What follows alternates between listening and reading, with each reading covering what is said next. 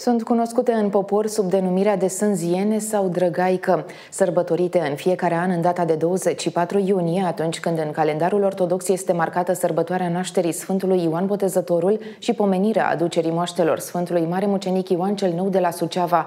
Ce sunt sânzienele și de ce se sărbătoresc în data de 24 iunie, aflăm în continuare de la academicianul Sabina Ispas, directorul Institutului de Etnografie și Folclor din București.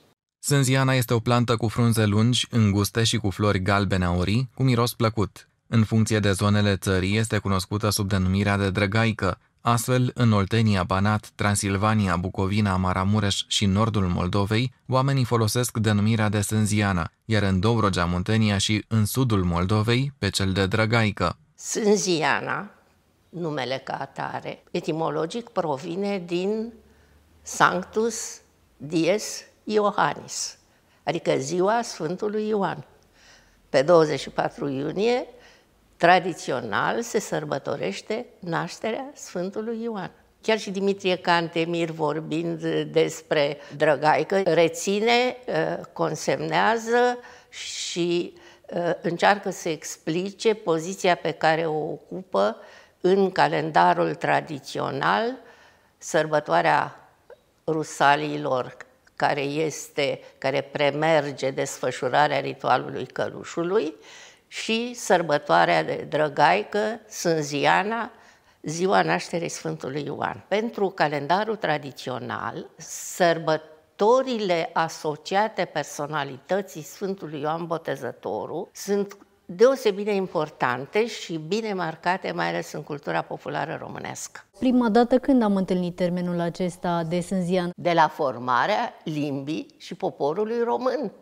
Și dacă acceptăm că această religia creștină paleocreștină, veche creștină, da, se dezvoltă și acceptată în procesul formării limbii și poporului român, înseamnă că de, cam de atunci. Asta înseamnă foarte de mult. De aceea este atât de importantă relaționarea între uh, sărbătoarea nașterii Sfântului Ioan Botezătorul și celebrarea acestui eveniment sub forma sânzienelor sau a drăgăici. Ziua sânzienelor marchează începutul verii agricole pentru români și este încărcată de semnificații și tradiții. În unele zone, buchetele din flori de sânziene erau duse la biserică pentru a fi binecuvântate de preoți. Tot din aceste flori sunt împletite cu nuni sau coronițe. Specialiștii care au analizat fenomenul culturii populare uh, au selectat ceea ce putea să încapă ușor în informația recentă, contemporană sau eventual cu o generație precedentă.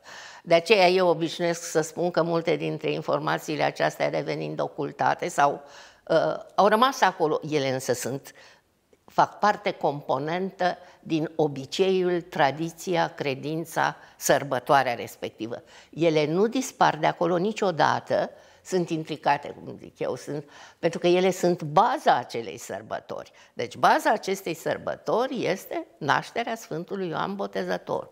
Și în apropierea formelor prin care se celebrează, mai sunt câteva elemente importante, afară de ieșirea la, la uh, Holde Verde și de colectarea, uh, recoltarea acestor flori și împletirea cu în care uh, nu lipsește de obicei floarea de sânziene care floare, că de acolo, de la floarea de sânziene. Să... Este o floare galbenă care înflorește în perioada aceea. Care înflorește în perioada aceea. De ce s-au concentrat foarte multe acte cultuale în uh, legătură cu uh, acest eveniment al nașterii? Uh, sunt asociate și alte elemente fundamentale pentru simbolica și mai ales pentru substanța, intricarea sacră în substanța lor, focul și apa. Femeile mai ales și fetele se încingeau cu uh, ghirlande de sânziene peste mijloc ca să fie robuste, puternice și sănătoase. Cununile se dădeau pe apă curgătoare în unele locuri. Tot de sânziene sunt organizate târguri, sunt aprinse focuri, iar cucul se oprește din cântat. Drăgăicile deschid uh, secerișul.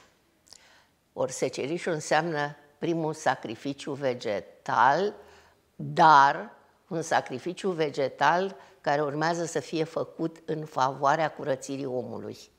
De acolo este pâinea. Pâinea este componentă euharistică. Drăgăicile taie primele spice înainte de recoltare pentru a asigura că nu se întâmplă ceva rău, negativ cu holda în viitor, că nu dispare capacitatea uh, uh, de fertilitate a acelui spațiu.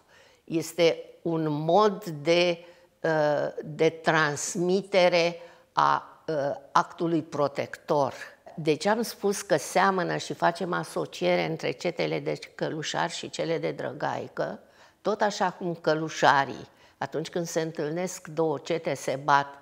Nu se bat pentru că au ei, eu știu, un spirit belicos deosebit. Se bat pentru că cel care câștigă este cel adevărat îndreptățit să facă ritual. Același lucru e și la drăgaică. Dacă se întâlnesc două cete de drăgaică, să nu uităm că ele au seceră și că Drăgan, fata care este îmbrăcată ca bărbat, poartă sabie. Și, și atunci ele se bat pentru că o singură ceată este cea care este îndreptățită să participe și să efectueze ritualul. Denumirea de drăgaică este întâlnită mai mult în zona Buzăului, precum și în zonele unde s-a păstrat călușul. Practica împletirii cununilor de sânziene este prezentă la românii din sudul Dunării, iar sânzienele sunt sărbătorite în mai multe zone ale țării și sunt mai cunoscute decât drăgaica.